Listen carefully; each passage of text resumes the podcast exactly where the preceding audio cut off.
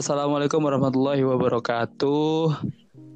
Teman-teman semua yang mendengar. Halo, Waalaikumsalam. Oke, makasih.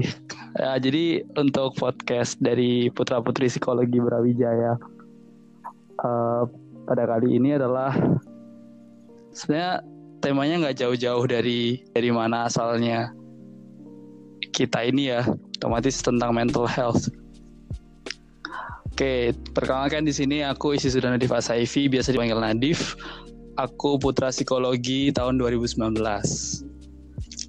Oke, untuk malam hari ini, ini udah malam ya kalau di Surabaya ini aku membawain podcast soal beberapa kemarin sempat udah sempat sebar uh, question box di storynya teman-teman dari Papisi sendiri tentang curhatan dari teman-teman semuanya yang mengisi kayak gitu. Jadi ada beberapa pertanyaan nih buat pemateri atau nggak enak ya kalau dibuat pemateri itu kesannya tuh formal banget gitu kan.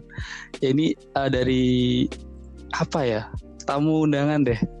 Oh masih formal. Ya, tamu. Apa ya? Gestar deh gestar gestar gestar biar okay. keren. Gestar. Ya udah okay. apa aja deh. Teman sharing ya, kali gestar. ya Oh ya boleh boleh teman sharing gitu gitu. Jadi yang pertama ini uh, Oke okay, boleh dari siapa dulu deh yang mau kenalan silahkan bebas dari Kacen atau Kadadira? Oh, ini kita kenalan sendiri. Iya. Oke, okay. uh, eh, halo teman-teman semua. Jadi kenal sama aku Nadira Eviasari, uh, bisa dipanggil Nadira gitu, senyamannya aja. Boleh Nadira, ya boleh Kak Nadira terserah deh. Oke, uh, aku dari angkatan 2017. Dulu di Papisi, aku jadi apa ya? Oh, anak runner up ya. Runner up psiko, putri psikologi. Runner up putri psikologi 2017. Salam kenal semua. Hai Kak Nadir. Hai Nadira. Hai. Silahkan, silahkan. Satunya lagi tuh. Oke. Uh, Assalamualaikum semuanya. Kenalin nama aku Firly Alamsyah biasanya dipanggil Jun sama teman-teman. Aku psikologi angkatan tahun 2016 dulu aku di putra favorit. Oke makasih. Hai oke oke. Gitu ya. Oke oke. Oke kita langsung ke langsung ke pertanyaan aja ya. Langsung ke pembahasan aja daripada lama-lama atau oh gimana nih? Tanya kabar dulu aja ya basa basi tas yang mungkin bisa membantu. Gimana selama apa namanya? Selama work from home ini Kak dari Kak Jun sama Kak Nadira sendiri apa udah nyaman atau masih kangen sama suasana kampus yang rame atau suasana apa atau makanan divisi pendidikan divisi pada yang dikangenin atau orang gitu mungkin gimana? Siapa dulu nih? Oke dari Mas Yun gimana Mas Yun?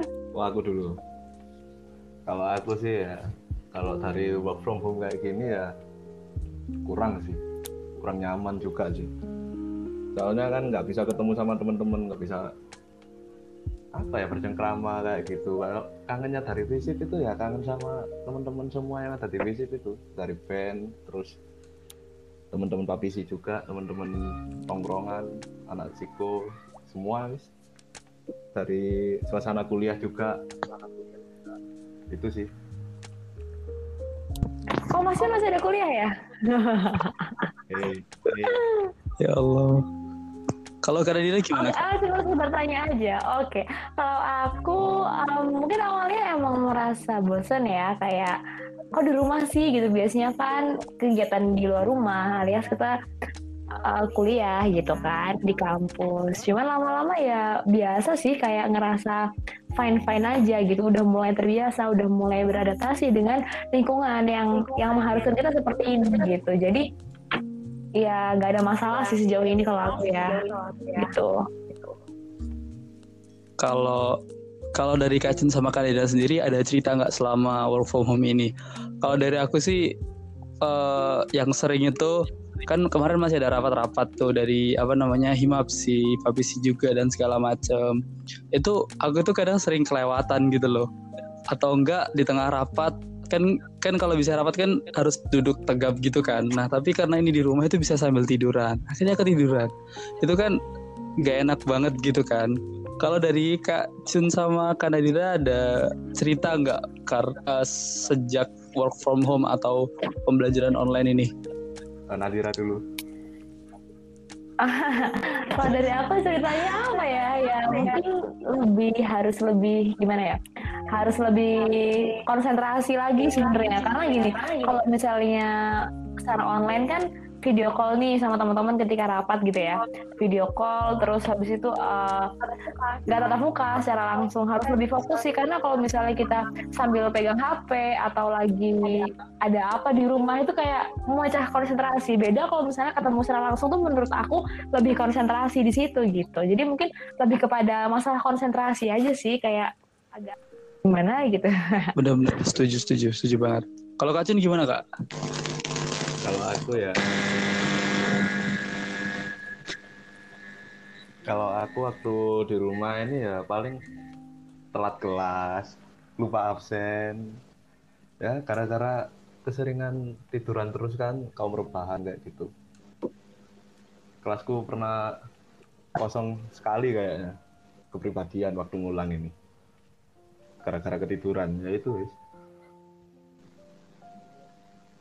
gitu ya ini itu sebenarnya pertanyaan pertama kita itu nggak nggak jauh-jauh dari apa yang kita bahas barusan ini. Itu adalah bagaimana cara meningkatkan kesehatan mental, utamanya menghindari stres selama di rumah. Nah, karena di rumah kan uh, pasti kita ada yang namanya bosen kan, karena kegiatan kita monoton. Kalau paling enggak bangunnya siang, terus kuliah, kerjain tugas, habis itu kalau udah juga top, entah itu rapat atau nonton film atau tupan atau drakoran lah mungkin uh, anak-anak zaman sekarang kayak gitu kan. Tapi kalau menurut Kacun sama Kanada ini gimana sih nggak stres atau menangani stres atau istilah atau uh, kata lainnya adalah menangani diri sendiri supaya nggak terlalu stres dengan uh, pola work from home yang baru banget ini. Kalau aku sih ngatasi stres itu ya gimana ya? Stres kan gara-gara kalau aku ya gara-gara bosen paling lah. Paling ya biasanya nge-game gitu. Kalau nggak gitu ya bersih-bersih rumah lah paling. Kalau emang udah bosan banget di rumah ya keluar rumah lah bentar jalan-jalan. Nggak harus kok kalian di rumah. Tapi harus tetap pakai masker ya jalan-jalannya. Oh jelas. Pakai masker sesuai sama protokol kesehatan ya. Ya, dan tetap mengikuti uh, protokol kesehatan. Nah, kalau dari aku sebenarnya gimana sih cara biar teman-teman itu nggak stres atau misalnya aku sendiri yang stres gitu ya. Banyak sih cara-cara yang bisa kita lakuin gitu kan. Juga kita semua itu punya cara masing-masing ya gimana cara untuk coping stress gitu. Misalnya nih ada orang yang suka main piano, ada orang yang suka nyanyi, ada orang yang suka uh, baca buku misalnya atau apa gitu kan. Itu bisa dipergunakan gitu dalam artian Eh, hal-hal uh, yang kalian sukai ketika kalian bekerja atau uh, kuliah gitu ya secara offline itu tidak bisa kalian lakukan. Bahkan uh, kalau gitu ketika online kalian bisa lebih bisa melakukan itu gitu. Jadi cari kesukaan-kesukaan yang bisa kita lakukan. Kayak misalnya kalau aku sukanya bikin-bikin kue kayak gitu kan. Misalnya aku bikin-bikin kue sama mama gitu kan. Sekarang tuh lebih banyak waktu untuk bikin-bikin kue gitu. Terus juga seneng apa ya uh, kayak misalnya nonton film gitu terus juga lebih lebih sering apa ya lebih sering ngebantu orang tua juga kan dan mama misalnya kayak gitu.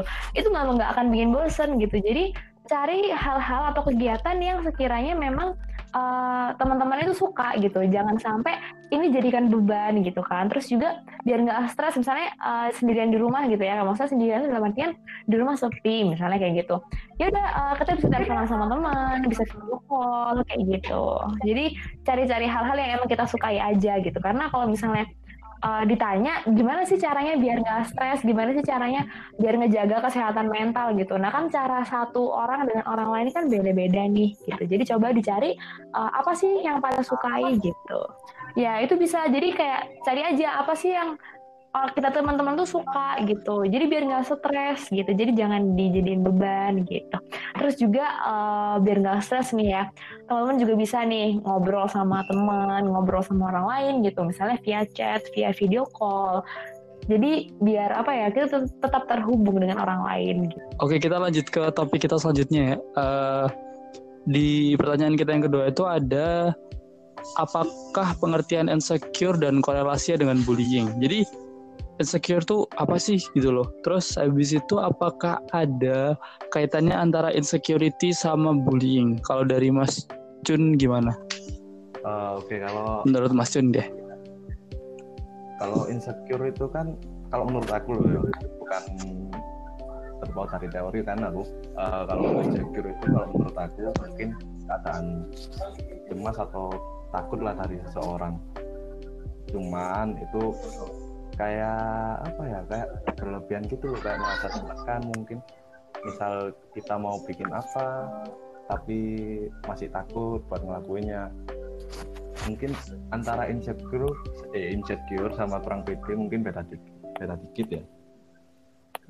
Terus kalau korelasinya sama bullying nah insecure sendiri itu nggak harus selalu gara-gara bullying loh bisa aja kan dari misal uh, si Natif ini pengen keluar gitu kan pengen nyoba style baru.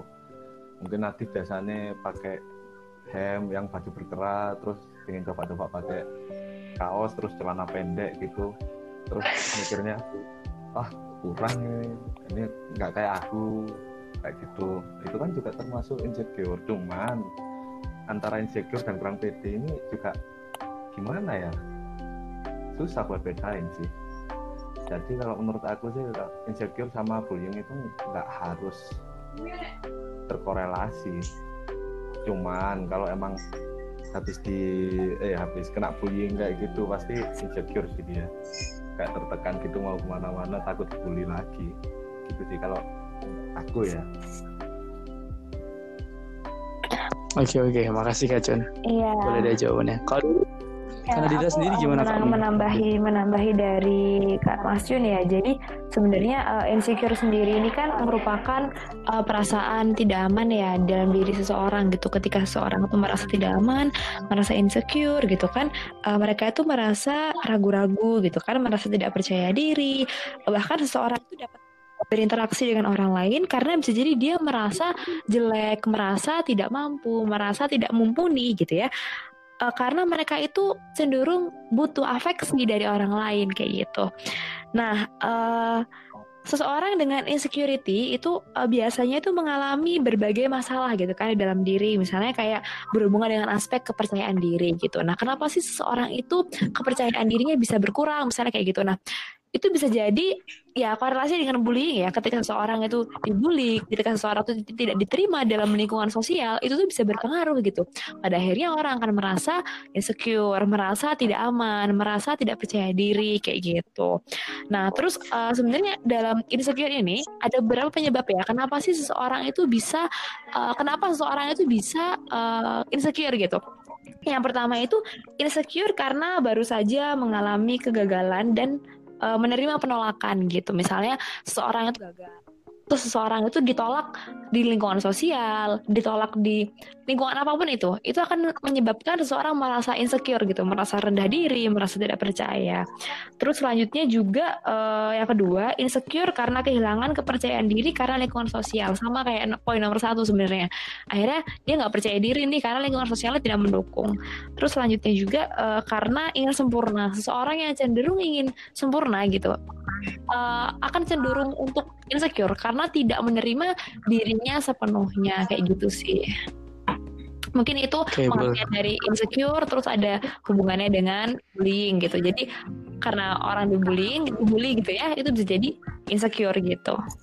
Ya benar-benar karena bullying juga kalau menurutku itu emang luas banget gitu ya bisa bisa langsung bisa secara nggak langsung itu juga kaitannya sama abuse antara fisikal sama emosional juga dan betul, akhirnya betul. efeknya ke insecurity juga dan yeah. Iya, uh, security itu adalah sebuah kalau di kita lihat secara teori ya kayak kita piramida apa piramida kebutuhan hierarki kebutuhan dari Maslow sendiri itu security itu juga termasuk dalam kebutuhan dari manusia itu sendiri benar, bahkan benar, termasuk benar. yang dasar jadi yeah. emang kait uh, kalau misalnya insecurity uh, insecurity yang terjadi pada seorang itu juga bakalan efeknya tuh juga bakal bahaya gitu kan untuk seseorang tersebut itu. Boleh boleh. oke. Iya. Oke itu.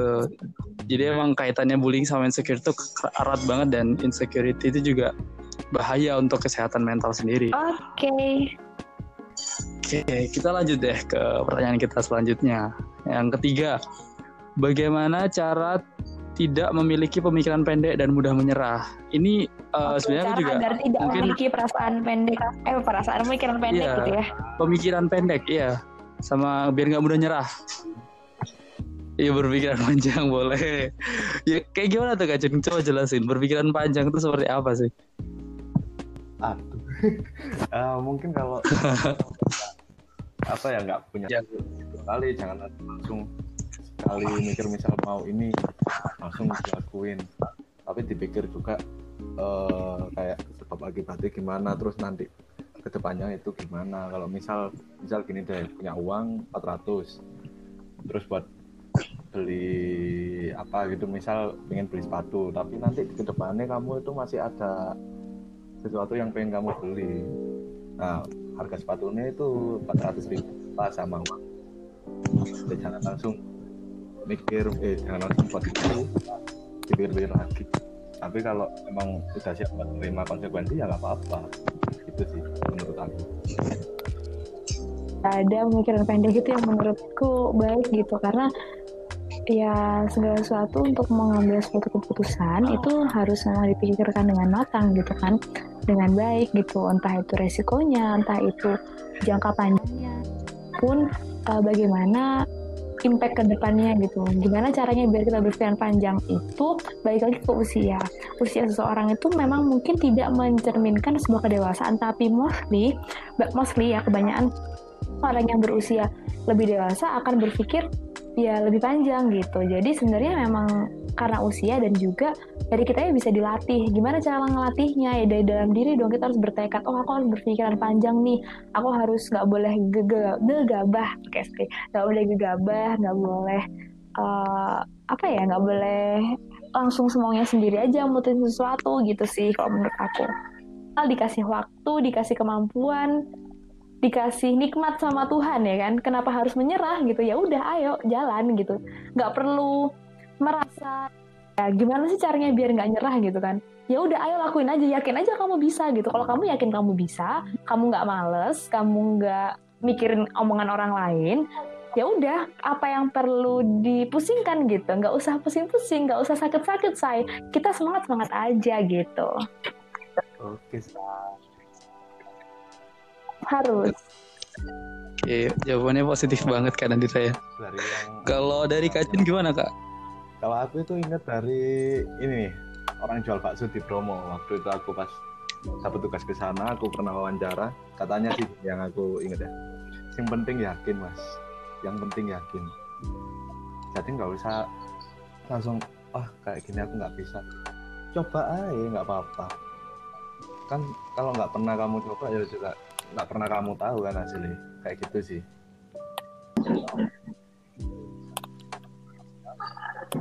Benar-benar. Kalau menurutku sih nah emang itu sih benar harus yakin. Itu berarti sama niat, hubungannya sama niat. Kalau nggak punya niat pasti gampang nyerah deh. Benar-benar. Kalau gitu kita lanjut ke pertanyaan selanjutnya aja.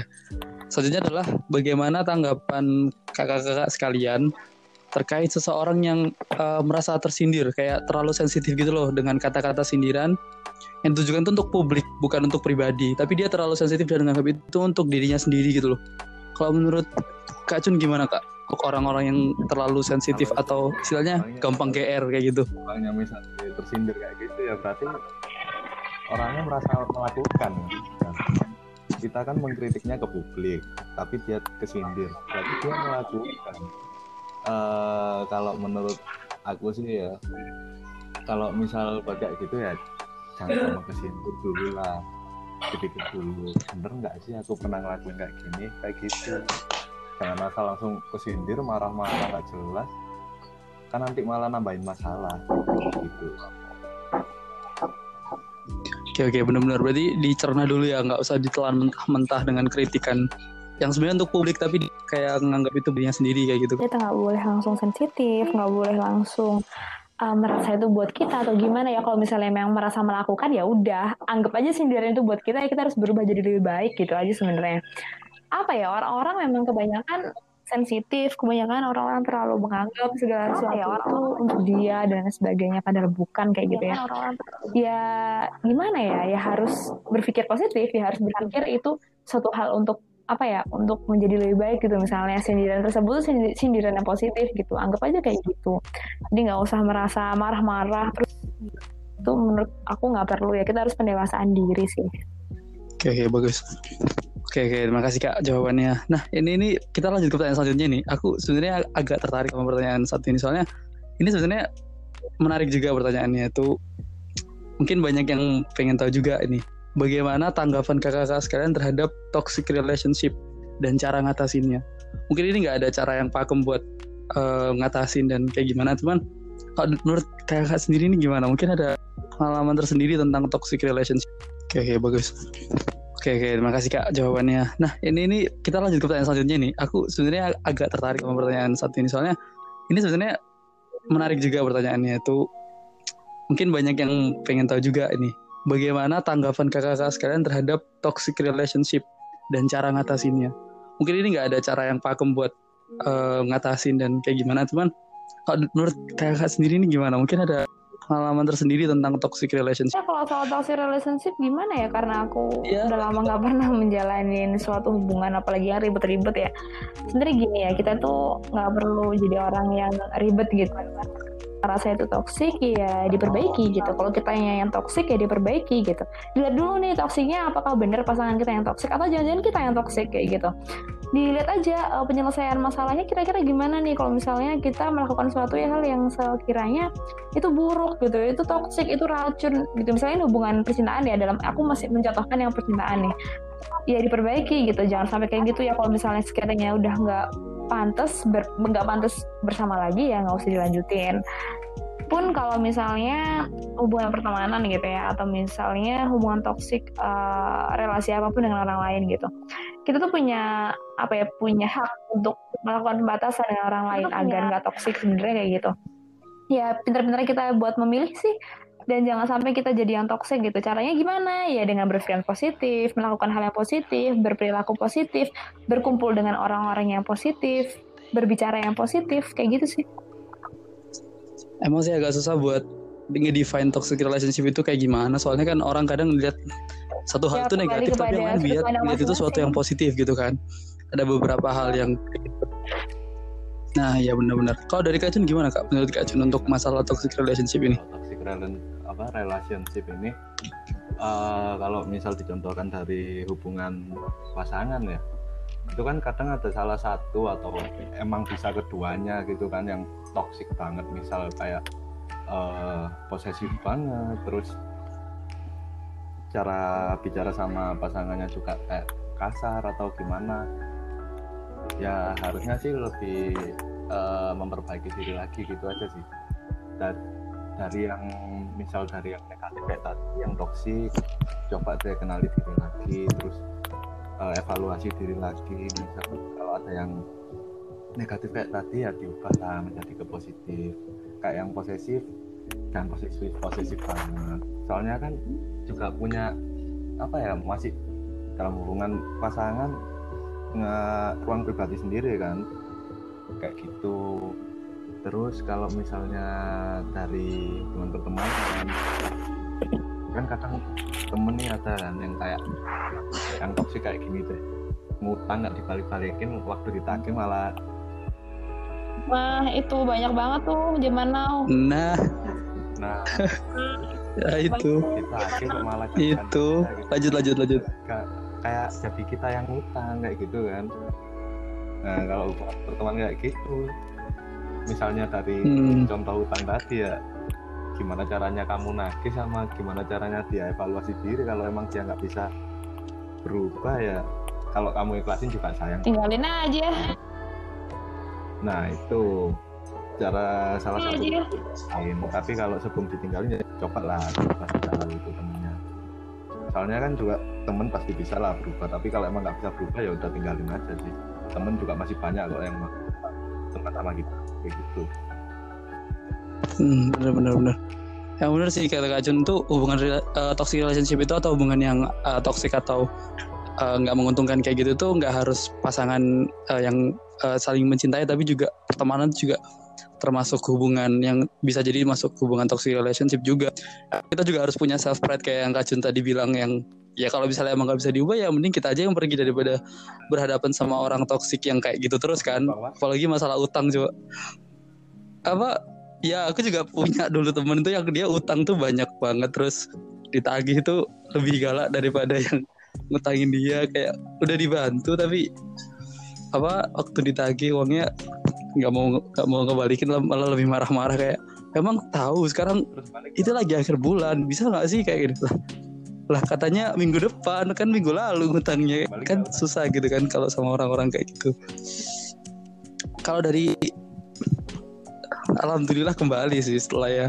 Ya agak panjang gitu perdebatannya kalau dari Kacun sendiri sama Kanadida pernah nggak eh, nemu dengan toxic relationship selain pertemanan? Atau mungkin dulu pernah punya pasangan yang emang Kalau dari toxic aku ah, dalam tanda kutip? itu sih sebenarnya. Jadi kalau sebelum dia jadi toxic banget, ya udah udah mulai kelihatan nih, ya udah mulai aku tinggalin gitu sih. Nggak pernah yang sampai aku mohon-mohon. Terus, maksudnya di antara aku sama dia Hmm. nggak sampai ada yang sa- saling mohon-mohon. Itu salah satunya mohon-mohon banget, sampai kehujanan, bawain apa, terus nangis-nangis. Itu menurut aku no, oh no banget lah ya. Atau mungkin misalnya kayak posesif, kayak kamu nggak boleh ini, kamu nggak boleh itu. Oh, aku sama sekali nggak pernah mau digituin gitu. Jadi alhamdulillahnya aku nggak pernah sih lingkungan toksik kayak gitu. Yang yang maksud aku itu yang pacaran ya gitu. benar-benar Hmm. Itu drama banget Aduh, sih sampai hujan-hujan bawa payung dan mohon-mohon. Kalau Kacun, ya yes. Kacun pernah nggak selain teman yang temen ngutang gitu tadi? Masalah temen ya kayaknya sih ada ya untuk sekarang ini mungkin eh kayak gimana ya nyontohinnya ya bingung mau ngomongnya gimana soalnya juga temen kan tapi nggak apa-apa deh Eh selain Iya, iya. utang ini agak susah. hubungan pertemanan yang saat ini ya ada salah satu temen itu yang eh topiknya itu kayak gini sih di mana kita ngumpul terus eh, kita bertukar pikiran malah kadang dia malah kadang eh, ngerusak topik kayak gitu sih cuman kita untuk sekarang ya masih mencoba ngerubah dia sih gitu Hmm. kalau hubungan percintaan nggak ada sih Iya iya. Oh, Oke oke. Oke kalau gitu ini mau lanjut langsung ke pertanyaan selanjutnya apa kita bahas lebih dalam Masih lagi ada tentang pertanyaan toxic lain kan ya tadi? Oh tinggal dua. Oke. Masih tinggal dua sih. Cuman menurut saya ini ini mungkin yang paling menarik gitu ya pertanyaannya tentang toxic relationship karena aku juga kan banyak yang nanya gitu loh eh, kadang curhat juga ada di toxic relationship itu kayak gimana sih gitu kamu kan anak psikologi pasti tahu dan segala macam kayak gini iya bener aku anak psikologi tapi masih semester 2 gitu loh masa ditanyain kayak gitu gak bisa kan aku sendiri kayak ngasih eh, ya istilahnya dalam tanda kutip konseling jadi konselornya dia yang harus uh, ngasih ini dan segala macam. Jadi aku cuma ngasih uh, apa namanya saran secara secara teman aja sebagai teman nggak nggak sebagai seorang yang ahli dalam bidang kayak gitu kan Iya sama aku juga belum ahli kok. ini paling menarik sih. Itu ya ya paling enggak Kacun sama nggak udah sih? semester akhir Kacun kan termasuk semester akhir-akhir gitu Mata kan kuliah toxic Tahun relationship-nya belajar nggak ada psikologi. juga sih. Paling ya baca-baca aja. Gimana kita rajin baca-baca. Kalau gitu kita lanjut ke pertanyaan selanjutnya deh deh. Nah ini pertanyaan keenam. Bagaimana tanggapan kakak-kakak sekalian terkait mencintai Wah, seseorang yang dikenal Kacun. lewat aplikasi Pernah, atau secara daring? ah kok aku belum pernah ketemu langsung. Ah, itu pernah nggak? Nggak pernah ya? Ya, keren Kacun pernah. pernah. Juga pernah sih kayak di chat gitu random grup orang. Cuman ya udahlah sebagai teman ngobrol kan gitu. Pandangannya kan Nadira sendiri untuk orang yang dideng orang lain cuman karena secara daring itu gimana kak? Menurut- sih gimana pun caranya ya karena hmm, gimana ya kalau menurut aku jatuh cinta itu nggak bisa nggak ketemu kalau aku ya. Mungkin orang lain bisa ya. Terserah, terserah aja itu haknya orang lain kok terserah orang lain ya. Kalau aku sih nggak bisa gitu harus ketemu. Tapi ya kalau orang lain mau ya silakan gitu nggak salah. Kalau Kak Jun gimana Kak? Ah, Tuh. gini teh. Permasalahan ini. kamu ketemunya di online. Pacarannya online. Terus kalau nikah online terus anaknya mau di download gitu ya enggak lah. Kudu ketemu kan. ya kan Boleh. kalau misalnya kamu kenalan lewat Facebook mungkin apa Twitter kayak gitulah. Ya paling enggak gimana caranya kamu ngajakin ketemuan kayak gitu. Soalnya kalau nggak cocok kan juga enak. Tapi bisa apa bisa jadi temen gitu kan. Kalau kamu dari online terus tiba-tiba kayak gitu kayak eh, sumpah pengen ngomong nah aku. Eh, gimana ya? Jadi kayak kurang gitu loh. Hmm. kayak gitu sih. Tapi lebih baik ketemu dulu lah yang penting. Kalau belum pernah ketemu jangan sampai kayak gitu. Emang itu agak bahaya gitu kayak soalnya kan banyak tuh kasus yang kenal secara online lewat Facebook atau tiba-tiba ada yang ngechat kayak gitu terus ternyata penipuan akhirnya di eh, hilang diculik atau ya diminta uang kayak gitu kan. Banyak tuh juga sebenarnya bahaya kalau menurut aku sih untuk kenal online ini tapi mungkin kalau kayak misalnya Tinder aja juga itu ya suka dating app ya kan yang kayak Tinder itu loh yang Nadira Bahaya atau enggak tergantung kita gimana cara kita nyaring aja sih. Bisa jadi bahaya kalau kita ikut alurnya. Kalau kita kalau enggak kalau kita Iya. nggak ikut alurnya ya nggak bahaya aja. iya benar pengalaman ya Dir? bener sih Nadira Apa? pengalaman itu lah Tinder Iyalah. oh iya kan ada pengalaman yang Pengalaman aku Oh, pernah pakai Tinder? guys. Aduh, aduh, aduh, aduh. Enggak, enggak, enggak. Oke, skip. itu no, no banget bagi aku no. Intinya semua itu no. Yang ke online gitu harus ketemu guys. Nadira sukanya tantan berarti Suka gimana gimana? Tentang apa? Oh aplikasi ya. Nah suka isinya ouch. Tidak. aku nggak tahu tantan tuh apa Udah jangan tahu deh. tantan apa emang Daripada ntar kamu kenal-kenal sama orang. oh ya udah Oh, ini. Lah. ya mungkin high class mungkin ketidaktahuanku bakal menyelamatkan hari ini. Ah, lanjut ke pertanyaan terakhir aja ya kak ya. Pertanyaan terakhir ini eh sebenarnya pertanyaannya agak agak serem sih sebenarnya. Bagaimana cara mengontrol orang bipolar? Aduh. Mengontrol gitu. Lah beradaptasi dengan orang-orang yang bipolar kayak gitu loh. Maksudnya menurut gue ini bipolar ini penyakit mental yang cukup apa ya cukup berbahaya atau istilahnya ya penyakit kerasnya salah satu penyakit keras mental karena ini masalah emosi dan mood gitu kan. Dan ini pertanyaannya mengontrol ini agak berat gitu loh kata-katanya ini mengontrol. Karena aja dulu deh gimana kak masalah orang bipolar ini? Kasih tahu Nat. Eh, sebenarnya itu kan apa ya gangguan jadi di- di- eh, bipolar ini tuh ada periode maniknya gitu. Periode manik itu di mana mereka itu eh, dalam bahasa awam kita tuh kumat ya kumat gitu kan oke nah eh, penderita bipolar ini eh, mengalami perubahan mood yang ekstrim selama berminggu-minggu atau bahkan dapat terjadi lebih lama dan sering kayak gitu. Nah, sebenarnya ini aku juga lihat dan baca nggak ngawur ya, tapi dari DSM-5, buat yang tahu DSM-5 itu apa, uh, Diagnostic and Stati- Statistical Manual of Mental Disorders, edisi kelima, kayak gitu.